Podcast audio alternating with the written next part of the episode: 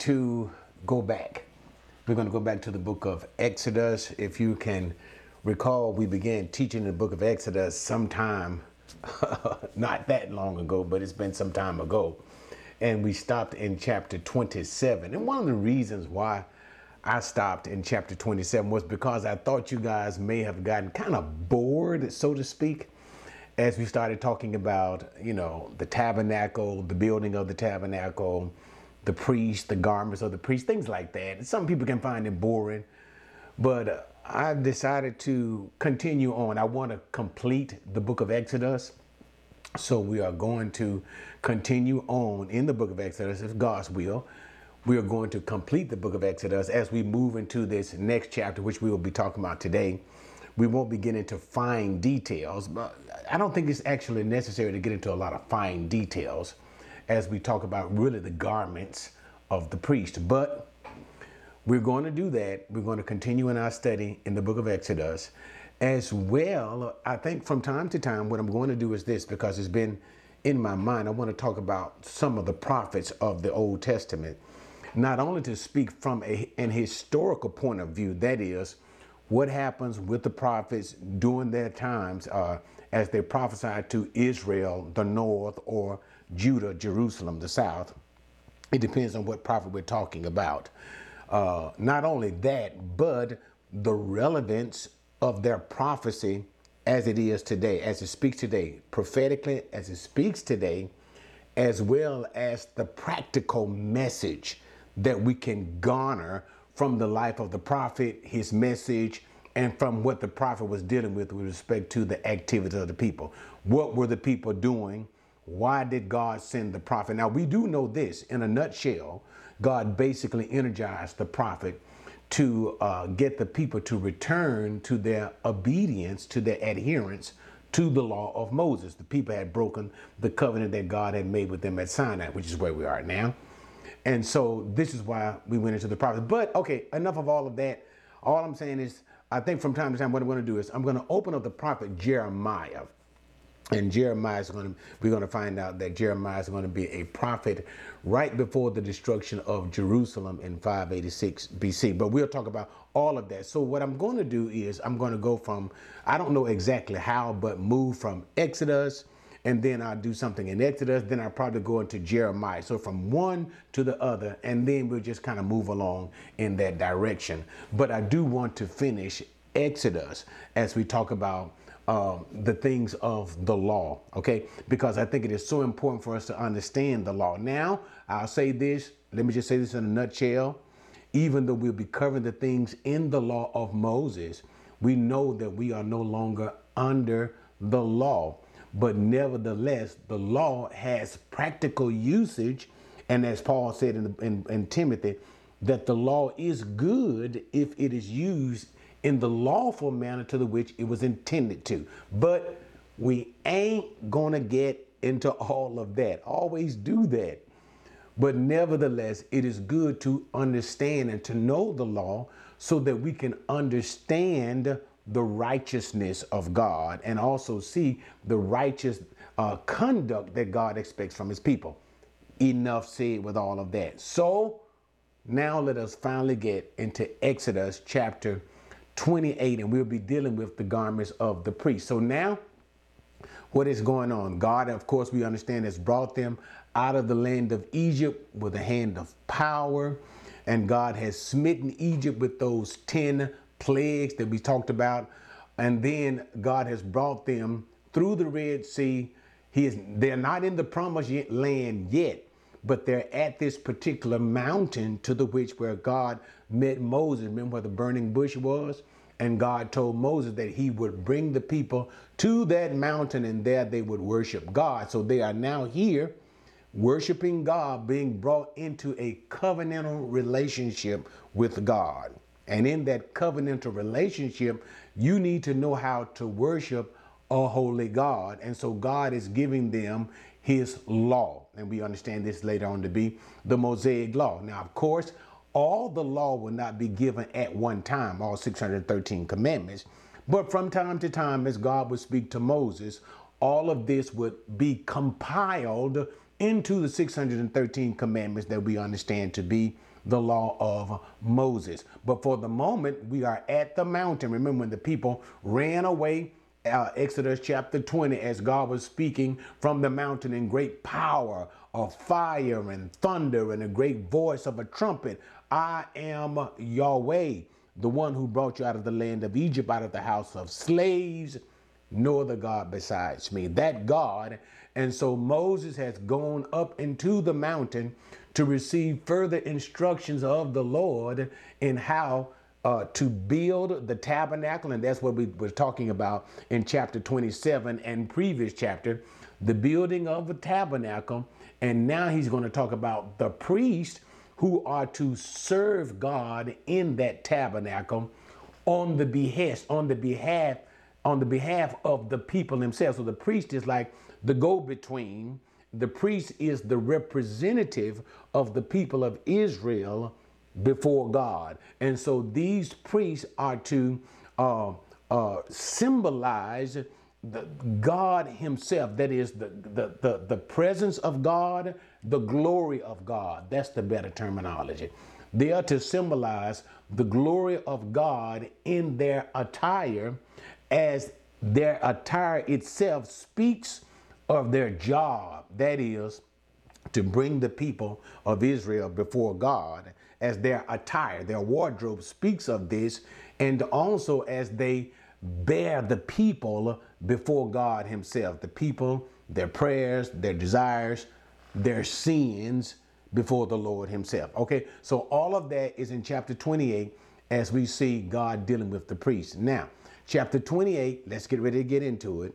It's kind of long. I think it's something like 44 verses. But we're not going to take a long time at this as we are basically talking about the attire, the clothing of the priest. And we're going to talk about the clothing of the high priest, the high priest, as well as the clothing of the priest themselves. But the attention is going to be primarily on the appearance, the clothing of the high priest. Okay. And, and, and so let me say this just in case you don't understand it. Remember, it will be from the family of Aaron. That is, remember, Aaron is the brother of Moses. It will be from this family, Aaron's family alone, who will be the priests of Israel. Now, remember, it is the wider family of the Levites. That is, remember, the 12 tribes. The Levites were one of the 12 tribes that were chosen to serve the priests, to serve God. So it's from the Levites from the tribe of the Levites, Aaron's family is a part of the Levite, the Levitical family. From Aaron's family alone will come the priests. Of the priests that are in Aaron's family, one of them will be the high priest, and the high priest will be unique amongst all of the priests in both his duties as well as his appearance. And that's what we're going to see in chapter 28. So let's get into it. Uh, it's it's, it's kind of long, but we're going to make it short because we're going to talk about simply the attire and any meaning that I want to want to bring out associated with that attire as it pertains to our true high priest who is Jesus Christ our Lord. Okay, verse number 1 Then bring near to yourself Aaron your brother and his sons with him from among the sons of Israel to minister as priests to me Aaron, Nadab, Abihu, Eleazar, Ithamar, Aaron's son. So notice what we have set apart. Now, God has set apart Aaron and his sons. Aaron, his sons, Nadab and Abihu, Eleazar and Ithamar. Interesting how God sets them out in pairs. Nadab and Abihu, Eleazar and Ithamar. Okay. And Nadab and Abihu Eleazar and Ithamar will be the priests. Aaron, the father, will be the high priest. And they will serve God in this capacity as they minister into the tabernacle of God. Remember, we've been talking about that. If you've forgotten, go back and look at all that stuff that we did, was chapters 26, 27 in the book of Exodus, in the tabernacle, which was this construction, roughly 75 by 150 feet, surrounded by curtains to the which in the most holy place would be the Ark of the Covenant that symbolized God's presence amongst the people of Israel. So the tabernacle was what? It signified the presence of God, God's dwelling with his people. And it takes you all the way back to what John said in John chapter 1 concerning Jesus, how the body of Jesus, Jesus was given a body so that he might what? Dwell amongst Israel. All right, but anyway, we're not gonna get into all of that. And so Aaron uh, and his sons would minister in this tabernacle before the Lord uh, on behalf of the people. Verse number two You shall make holy garments for Aaron your brother, for glory and for beauty. You shall speak to all of the skillful persons whom I have endowed with the spirit of wisdom, that they make that they make Aaron's garments to consecrate him, that he may minister as priest to me. These are the garments which they shall make a breastpiece and an ephod and a robe and a tunic of checkered work, a turban, a sash, and they shall make holy garments for Aaron your brother and his sons, that he may minister as priest to me. So all he's saying is this that the garments that will be made for Aaron and his sons will be particular or even peculiar garments that make them stand out. And notice what God says it shall be for glory and for beauty. Now, we're going to find out later on at the very end of this chapter that they are only to wear these garments when they minister before the Lord in the tabernacle. Outside the tabernacle, they are not to wear these garments. But in the tabernacle, they are to wear these garments for fear of death. That is, if they don't wear the garments that God is saying for them, they will be put to death by God. But so he's saying that these things are to be made. I'm at verse number three now, talking skillfully, that is, beautiful garments. And these garments uh, uh, will be made by men who are skilled men, as Aaron and his sons function as priests before the Lord. And then in verse number four, he talks about those particular pieces of the garments, notably, notably the, the, the particular pieces that come for the construction of the full attire of the high priest. He talks about a breast piece, that would be a breastplate. We'll talk about all of these things as we move through the text. An ephod, a robe, a tunic of checkered work. And when it says checkered work, that is a, a beautifully ornamented, uh, ornamented garment, but we'll talk about all of that a turban and a sash. Turban is that which you put on the head. The sash is what you put on the waist. And they shall be holy garments for Aaron and his sons. So these are to be particular clothings that will be made for both Aaron as well as his sons. And in that, verse number five, don't know if I read it, but just in case, they shall take the gold and the blue, the purple and the scarlet material, and the fine linen.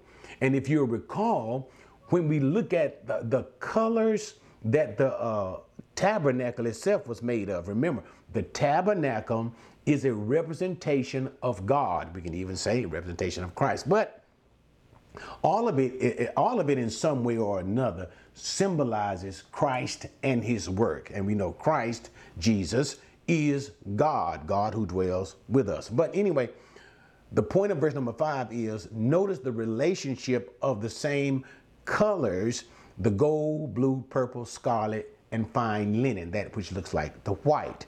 All of these things are very uh, the exact thing that the tabernacle is made of. So there is a direct association with the colors of the tabernacle and the colors of the clothing of the priest, especially the high priest. Okay? Verse number six. Now let's read six through uh, 14 and in 6 through 14, we're going to be talking about the ephod. And this we'll, we'll discuss all of that, just exactly what the ephod is. But 6 through 14, we'll read it. This why hopefully this chapter won't be so long, even though it is long, but it's about the different articles of clothing. And this article that he's about to talk about now, for the high priest, and this is what we're mainly talking about, everything from here on is about the high priest till we get to the end of the chapter. Till we get to the end of the chapter. Everything is about the clothing of the high priest. And I'm also going to have a picture as we're working through these things to show you exactly what the appearance of the high priest would be. But now let's talk about the ephod, this article of clothing. Verse 6 They shall also make the ephod of gold, of, uh, of blue, and purple and scarlet material and fine twisted linen, the work of the skillful workman. And so note the ephod is basically going to be an outer, it's going to be an ornate, a beautiful outer garment. And you can see it right here. Here's a pointer pointing to the high priest and his clothing and the ephod that's going to be ornamented. It's going to just, just whatever that construction will be in, in how the decorative design in that outer garment will be. And that's when he talks about all of those things that are associated with it. But let's keep going. It shall have two shoulder pieces joined to its two ends, that it may be joined, that is hooked together for the two shoulders. The skillful woven band which is on it shall be like workmanship of the same material of gold, blue, purple, scarlet material, fine twisted linen. The material will be the same for the most part throughout, even for the shoulder straps that hold on it. You shall take two onyx stones and engrave on them the names of the sons of Israel, six of their names on the one stone, and the names of the remaining six on the other stone, according to their birth. As a jeweler engraves a signet, you shall engrave the two stones according to the names of the sons of Israel. You shall set them in filigree settings of gold. You shall put the two stones on the shoulder pieces of the ephod as stones of memorial for the sons of Israel. And Aaron shall bear their names before the Lord on his two shoulders for a memorial. Let's just finish 13 and 14. You shall make filigree settings of gold, and two chains of pure gold. You shall make them of twisted cordage work. You shall put the corded chains on the filigree settings. Now, in all of this, all it's saying is this. In this particular ephod that you see, this ornate outer wearing, uh, uh, un, uh, underneath. Now, on, on, the top, you'll see this breastplate with the jewels on, on it, the 12 jewels. Underneath this, and you'll see even down to the waist, to the waist, you'll see this ornate. That's with the gold and the and, and the linen and things of that nature, fine linen. This is the ephod. Now, on the top of this, remember the two, two onyx stone you see on the shoulder will be uh, two jewel, two ornate pieces with the 12 tribes of Israel. Six names on each uh, piece, on each stone will be the 12 tribes of Israel.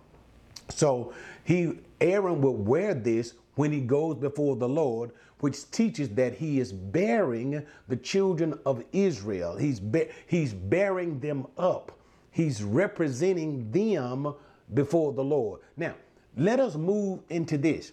It, it, although he's speaking of the high priest, and this is the garments of the high priest, yes, we do understand that ultimately it speaks of Jesus Christ, our high priest. So I don't I don't want to get so bogged down. We'll talk about all of these other things concerning the dress wear, but I don't want to uh, bog you down with simply the dress wear without you understanding the spiritual significance of these things. Even though it pertains to the children of Israel and the high priest is representing the 12 tribes of Israel. Notice, and here's where I'm pausing with those stones with the names engraved on those stones. As the high priest goes in to minister, to do whatever it is he does before the Lord, whether especially as okay, and we don't want to get into that because that is very premature. But in the service of the high priest, in whatever capacity that he is serving, but especially when he goes into the holy place, okay? When he goes into that holy place and does that ministry of whatever he does before the Lord, it is always with the mindset that he bears the children of Israel. He bears remembrance of them. He bears the sin of them even more so. And that we'll talk about at a later time, okay? Uh, uh, sin for himself as well as sins for the people, but a later time. So he represents uh, uh, the people before the Lord. Christ is our true high priest because what? We have a high priest that has passed into the heavens that is in the true temple of God. And what does it indicate? What does this implicate?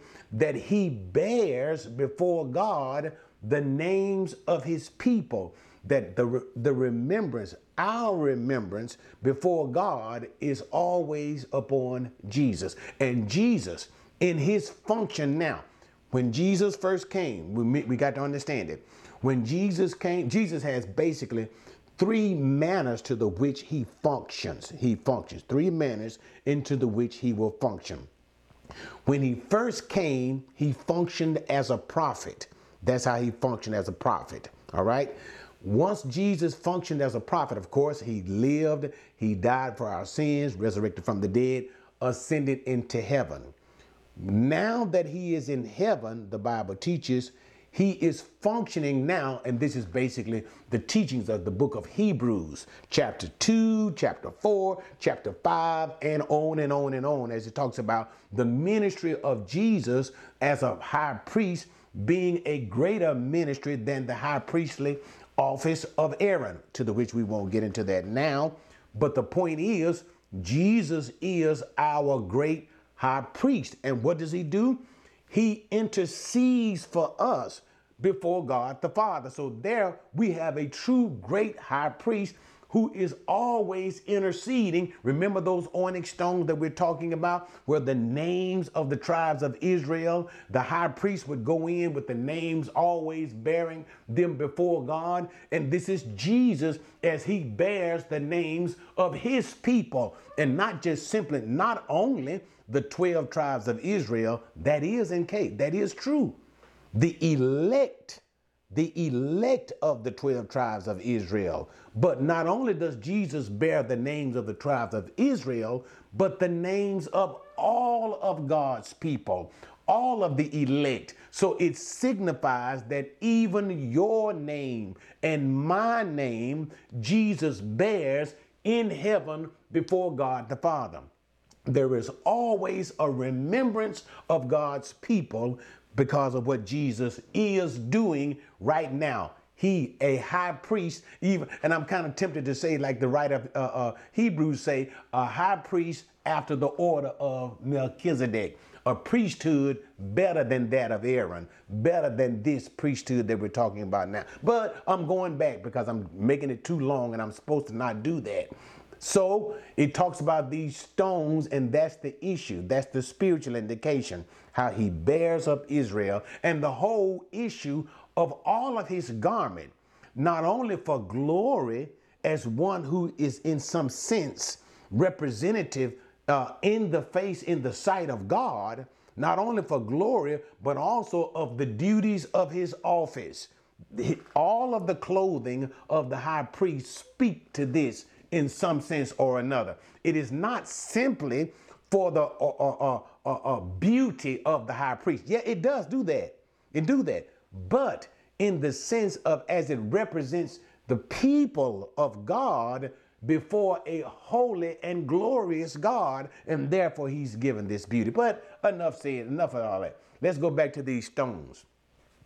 Uh, and then they said, finally, these stones will be set into the ephod. So that's the final thing that we were talking about. The ephod, which is this outer garment that the high priest will wear. It is an ornate outer garment with all of the different colors with these two stones, and it would be fastened both on the top as well as the lower part of the clothing of Aaron. All right. So now let's get into the next section.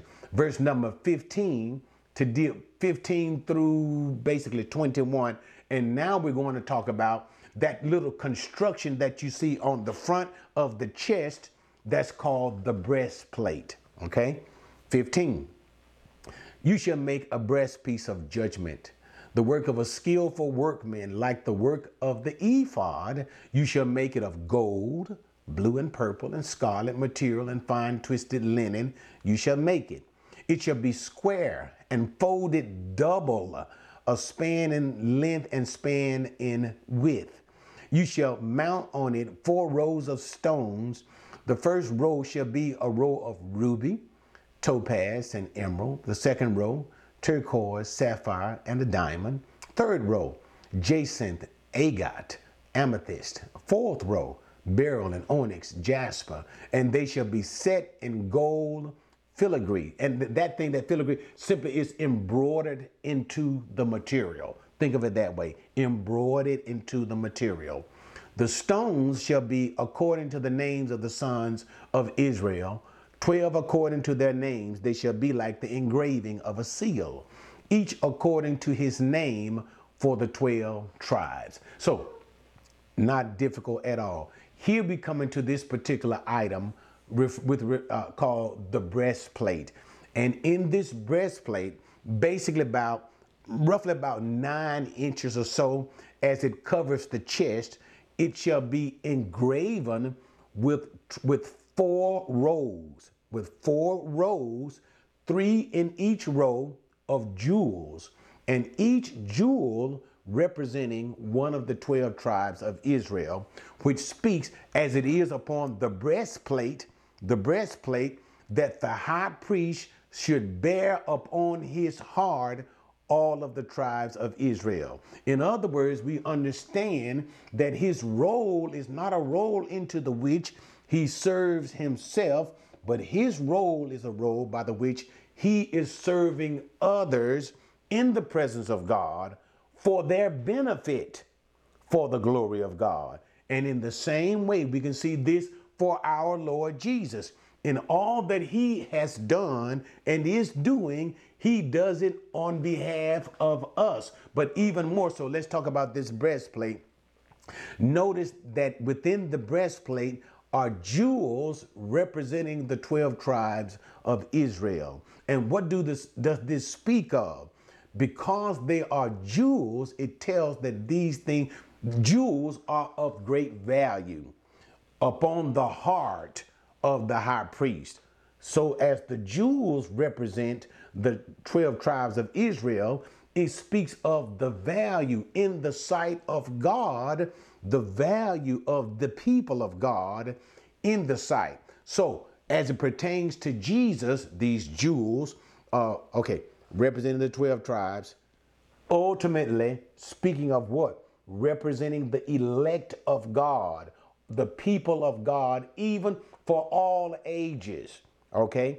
Indeed, Israel but also expansive to the people of God unto all ages. For Jesus Christ is not only a high priest for the nation of Israel, the elect of Israel, but he is a high priest for all who believe in his name.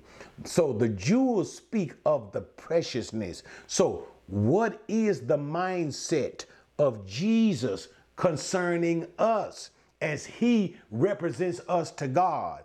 They are precious. We are precious in the sight of Jesus. It takes your mind back to the teachings of Jesus. Remember when Jesus talked about Matthew 13 and beyond, uh, and I don't have time to get into that, but I did a teaching on that. The kingdom of God, this speaks of the people of God. The kingdom of God is like a man who finds a, a pearl.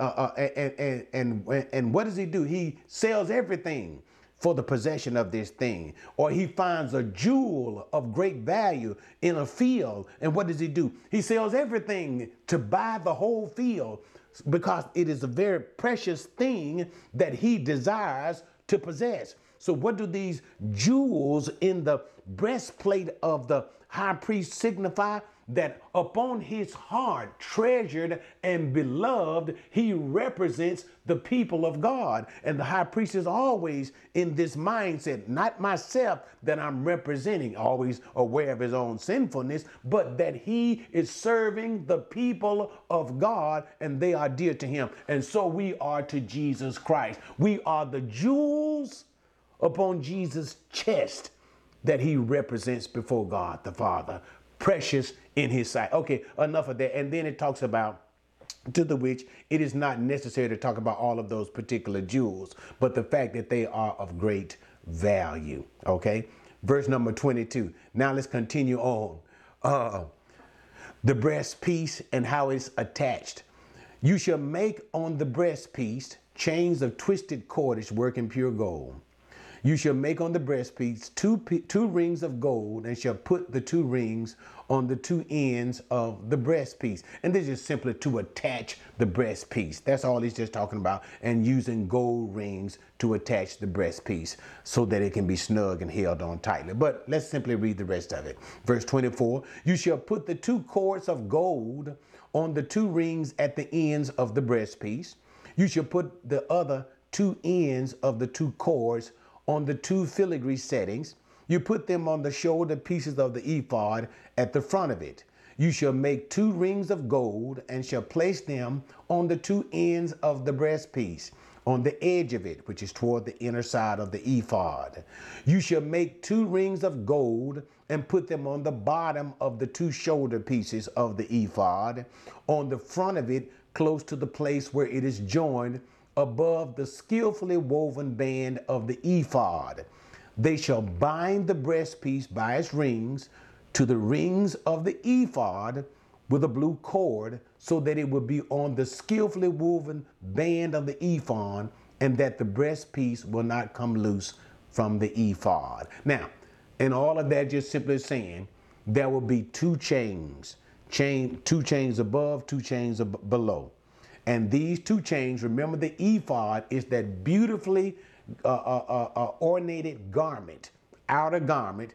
On top of this beautifully ornated garment, the ephod, would be this breastplate, and you're going to secure the bless, secure the be- breastplate securely on the ephod so that it won't be shaken and so that it won't come off, so it'll have a snug fit. And that's all it's talking about here, okay? And it'll be have a little blue cord. And and notice the value of all of the material and the, the beauty and the glory and how ornate the appearance of the high priest. He who represents God before the people, he who bears the people before God. Notice how beautiful he is. Verse number 29. Aaron shall carry, carry the names of the sons of Israel in the breastpiece of judgment over his heart when he enters the holy place for a memorial before the Lord continually. You shall put in the breastpiece of judgment the Urim and Thummim, and they shall be over Aaron's heart when he goes in before the Lord and Aaron shall carry the judgment of the sons of Israel over his heart before the Lord continually. Now, he continues on, verse number 29 and 30, talks about something else, a unique pocket inside of the breastpiece. And this is what he's talking about here that he bears over his heart as he enters before the Lord. Talks about the judgment before the Lord, okay? And he talks about in this breastpiece, there will be a little pocket, and in the pocket will be two particular jewels. And these jewels will be taught are called the Urim and Thummim. And the and, and okay, it's not a lot can be said about that, but the point is this: the uh, uh, the Urim and the Thummim, uh, to the which we don't know what happened to those pieces of jewels. All right, but they were uh, used to determine the will of God. And, and, it seems that they were called the Urim and the Thummim because actually, if you looked at uh, if you looked at the, the words in the Greek that deals with the Urim and the Thummim, the Urim actually begins with Aleph, which is the first letter of the Hebrew alphabet, and the Thummim is uh, Tav, which is the final alphabet of the Hebrew alphabet. But we're not going to get into all of that. But it seemed to suggest that, that some people call it lights, shadows, or whatever. To determine the will of God, the high priest would use this particular uh, jewels. That is, he would ask a question, kind of like in a sense, a, a series of questions, to like in a yes or no fashion, and whichever stone he pulled out, yes or no. And that's the idea of the Urim and Thummim. So he would go in before the Lord, and in that little pack, patch pocket that is inside of the breastplate is behind it. You can't see it. Mm-hmm. Would be these two stones, the Urim and the Thummim, that he would use to determine the will of God. asking questions like in a yes or no fashion. Uh, uh, uh, should I do this or whatever? And reach in the pocket. If you pull out this stone, yes, or pull out that stone, the answer is no to determine the will of God. And that's what he's talking about here the Urim and the Thummim. Verse number 31 You shall make the robe of the ephod all of blue. There shall be an opening at its top in the middle of it. Around its opening, there shall be a binding of woven work, like the opening of a coat of mail, so that it will not be torn. You shall make on its hem pomegranates of blue and purple and scarlet all around his hem and bells of gold between them all around. Okay, let's stop. As we now he's talking about this it, this is also an outer garment. As you see here, the outer garment of blue and this is what he's talking about this particular robe. So you see what you see the ephod is the most outer exterior garment, the one with all of the, the ornamentation, the breastplate, the ephod, and then this blue robe that you're looking at right here. And this is what he's talking about this outer garment of robe that hangs all the way down below the knees. And then at the end, at the very bottom, the hem of the robes will be these golden bells. And this is what he's talking about here. And you see that in this particular depiction. Verse 34 a golden bell and a pomegranate Notice a golden bell, pomegranate, golden bell, a pomegranate, all the way around the hem of the robe. It shall be on Aaron when he ministers, and its tinkling shall be heard when he enters and leaves the holy place before the Lord, so that he will not die. Okay, so now, so so it's just, it's simple. This is that blue robe that you see again, and the bells, and notice you'll have what a golden bell, then you have next to it a pomegranate. This is, you know, the, the, the symbol of a pomegranate. The, the, uh, uh, another golden bell, and then what? The making of like a pomegranate. Golden bell. So that's the way it goes. And it goes all the way around the hem so that as Aaron is inside of the holy place ministering before the Lord and doing whatever service that he is doing, all right? you can always, with these bells as he's moving, hear him tinkling. So you hear the constant tinkling of the bell. This will indicate the tinkling of the bell would indicate that Aaron is still alive. And if it, eh, okay, not only just Aaron, but whatever high priest, because remember, these are the garments that the high priest will wear. So whoever the high priest will be, whether Aaron or one of his successors, as he's moving around, these little bells are just tinkling around to let you know that God is, in a sense, this is the idea, is accepting his service, and God has not found some uncleanness in Aaron to the which he would kill Aaron or kill the high priest. And because what? The moment that you notice, wait a minute, I don't hear any tinkling of those bells then something is wrong and God has found some uncleanness and has judged the high priest, and the high priest is dead. Now, with respect to that, it was once believed, it was once stated, we don't know how true it is, but according to some, the high, to, to some traditions, the high priest, uh, because remember now, the high priest only the high priest could enter into the most holy place and then only at a sacred day of the year, the uh, Yom Kippur. But we're not going to get into that. But the only the high priest can enter into certain places. So it was believed that the high priest at times would, would wear a rope around his ankle so that while he is while he is ministering, you know what happened. You got the tinkling of the bells, so his work is acceptable with God. So he finally does and comes out. But if the bells stop tinkling, you believe that the high priest is dead, and you see that he has delayed in coming out. We believe that he has been struck with judgment, so they would tie the rope around his ankle because what?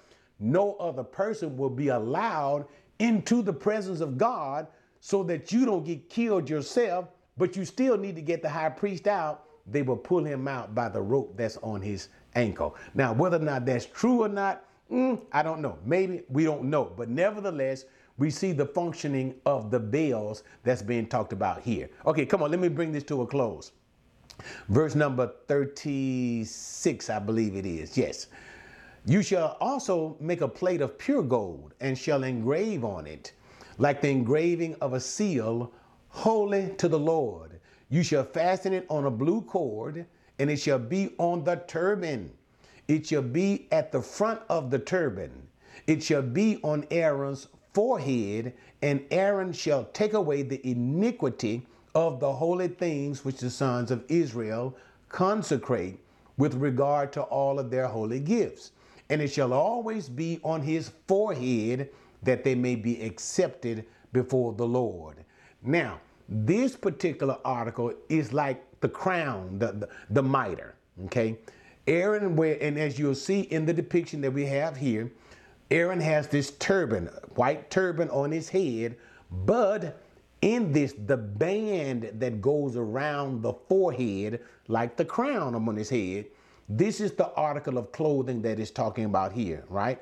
It's a golden article, and on this golden article that's on the forehead, notice what it shall be graven with the words, Holy to the Lord. And that speaks of Aaron, Aaron himself in his ministry, as well as his representation of the people before the Lord, that Aaron and the people are supposed to be what? Holy unto the Lord.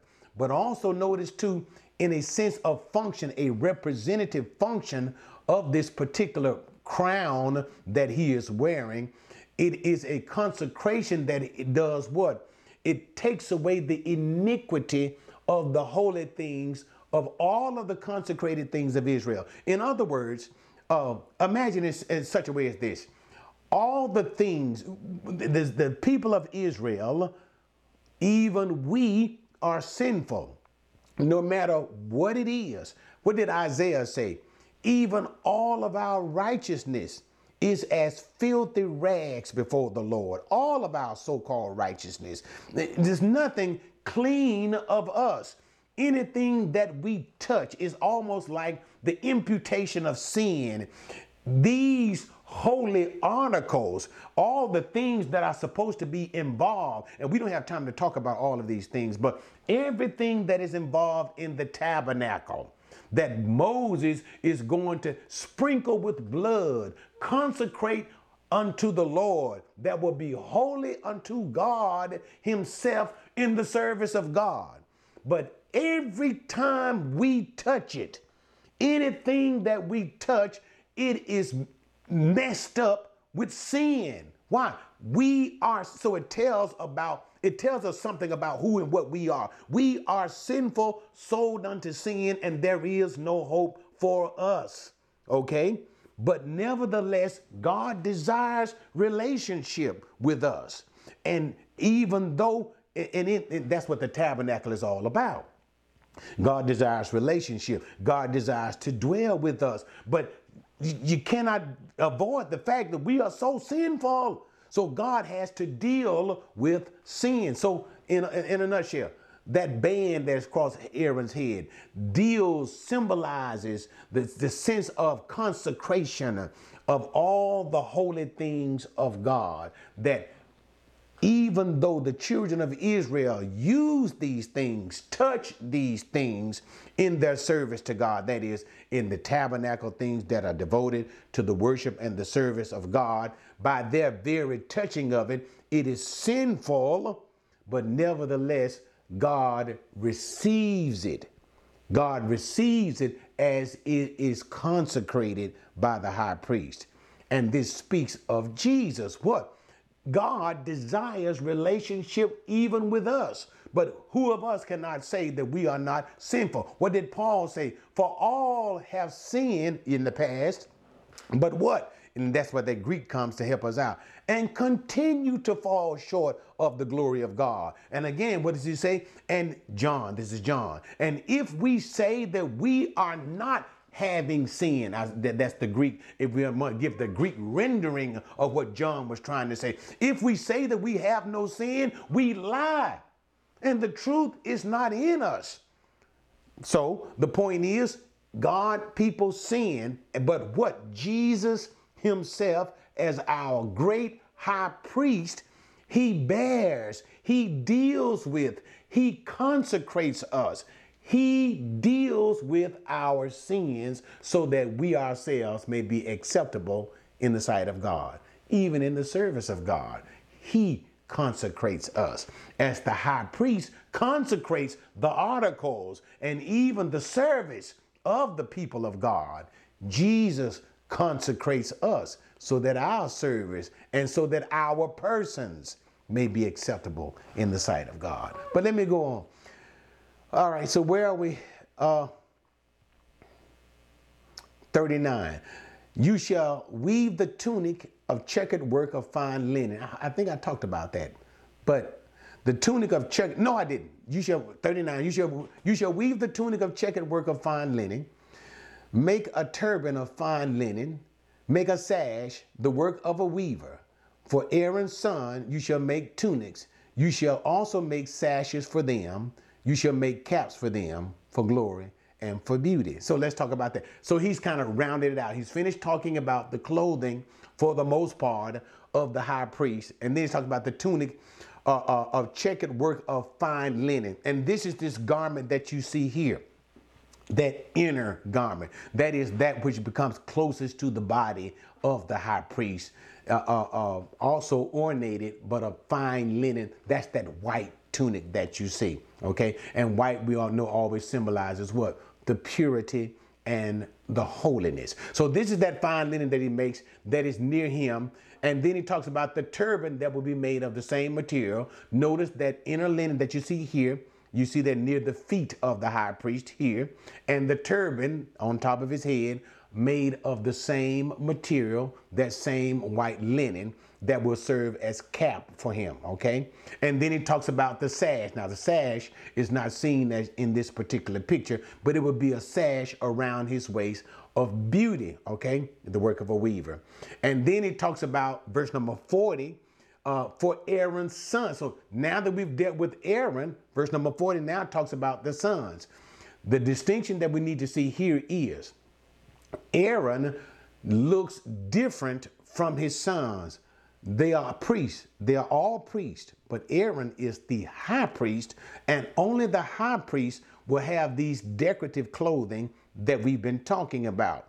Now, the sons will also have clothing uh, that, that will be distinct and clothing of glory and honor, but nothing like the high priest, and it will not resemble the high priest clothing at all, but it will be clothing that will set them apart as they themselves are also what ministering on behalf of the people, but not like, not like Aaron, okay, who is the high priest, actually symbolizing Christ himself. And the priest can be considered kind of like us. What did even God say to Israel? That he would make them the nation, the nation as a nation of priests. And what does God say about us? How we ourselves will become a kingdom.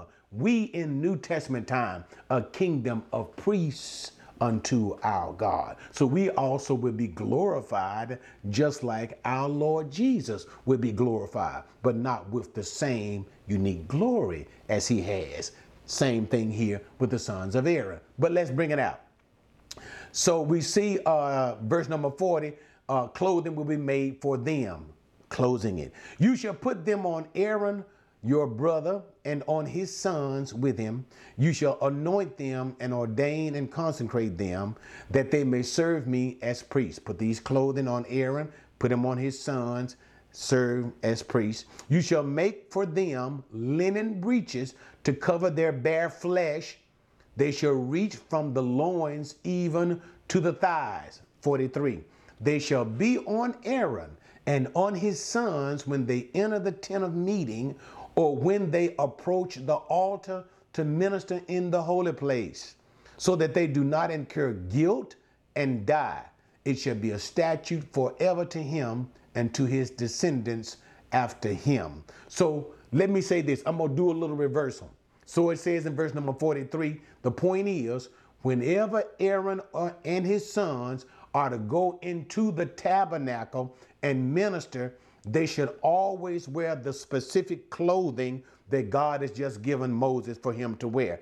Aaron should always be dressed as the high priest, and the son should always wear the priestly garments in the tabernacle at all times under the penalty, the threat of death. If you don't wear the clothing, God is subject to kill you for not wearing these particular clothing. Okay? Now, let me go back to verse number 42. I want to deal with that because I want to bring more practical teaching to this.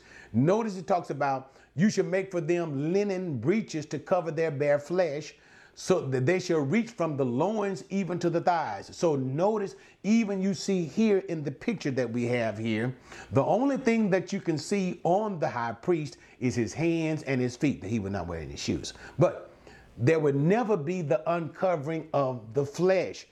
All of his body parts especially especially when he would go up the stairs of the altar of burnt offerings to the which we don't have time. But so that nobody would ever look and see the nakedness of the priests or the nakedness especially the nakedness of the high priest.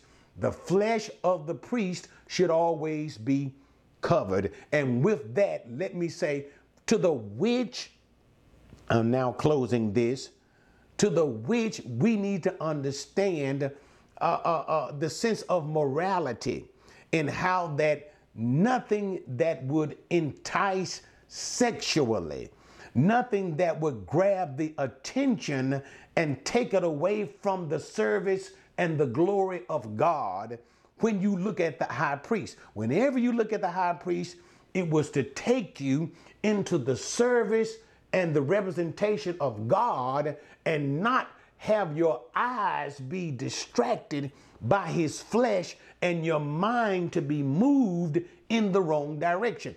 And I'm simply saying all of this to say how we ought, and this is a lesson, this is a practical lesson today. When we come to church, I am tired. I am now, I've been tired, I've been tired for a long time, but I am sick and tired of people coming into the house of Lord, house of the Lord dressed any kind of way. Let me tell you what I'm not saying. I am not saying that you need to dress up and put on a two-piece suit.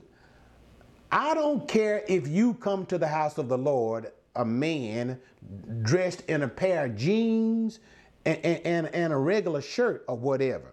I don't care.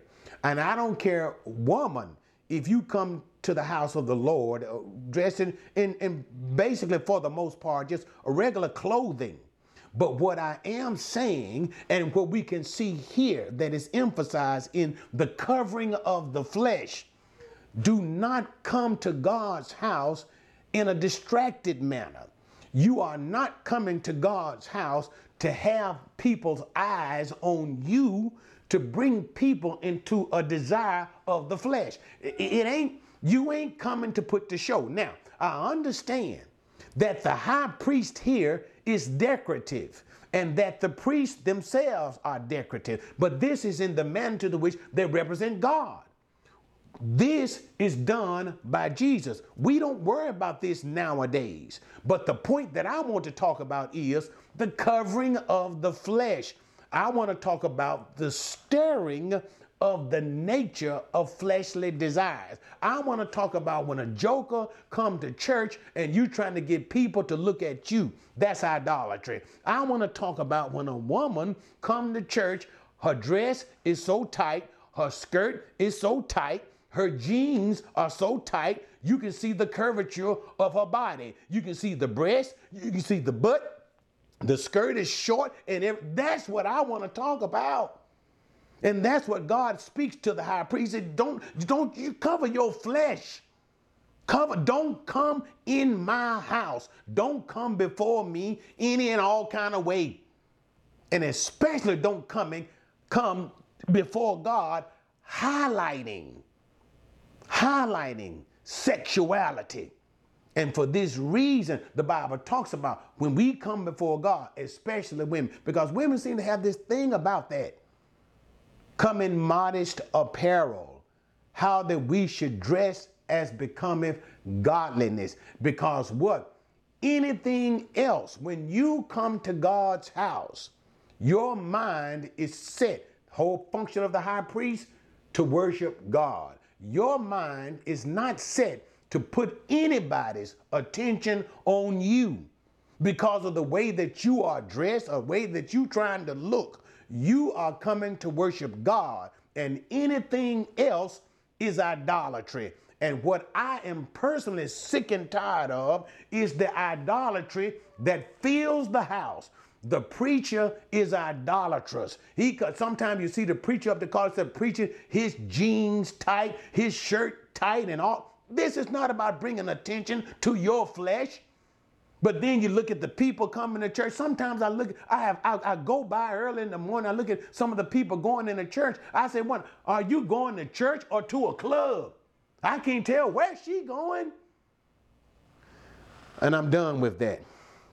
Okay, this has video been far too long, but I've enjoyed taking my time with it. So what have we seen? Thank God we've gone back to our study in the book of Exodus. Now we have seen the apparel that God has given, namely for the high priest, and also we've seen what that glory, can I say glory clothing that God has given for the priest, the sons of Aaron. And the, the clothing for the high priest is so unique because what? As you see, the jewels upon his chest, the jewel, the two onyx stones upon his arms, how he bears upon his heart the people of God. And we understand that the true high priest that we have, the faithful high priest, the great high priest that we have is Jesus Christ, our Lord, our God, and our King and our Jesus bears us. Our names are written on his heart as he bears us before God the Father. And that is a reason to be thankful that Jesus bears our name before God. He deals with all of our sins, all of our transgressions, and all of our failures so that we ourselves may be acceptable before God. Jesus, the great high priest. All right. All right, guys. Thanks for joining me with that. Join me next time. I don't know where I'll be. I got a feeling that I'm going to open up with our introduction to the book of Jeremiah. But whether I open up with Jeremiah or continue in the book of Exodus, join me next time.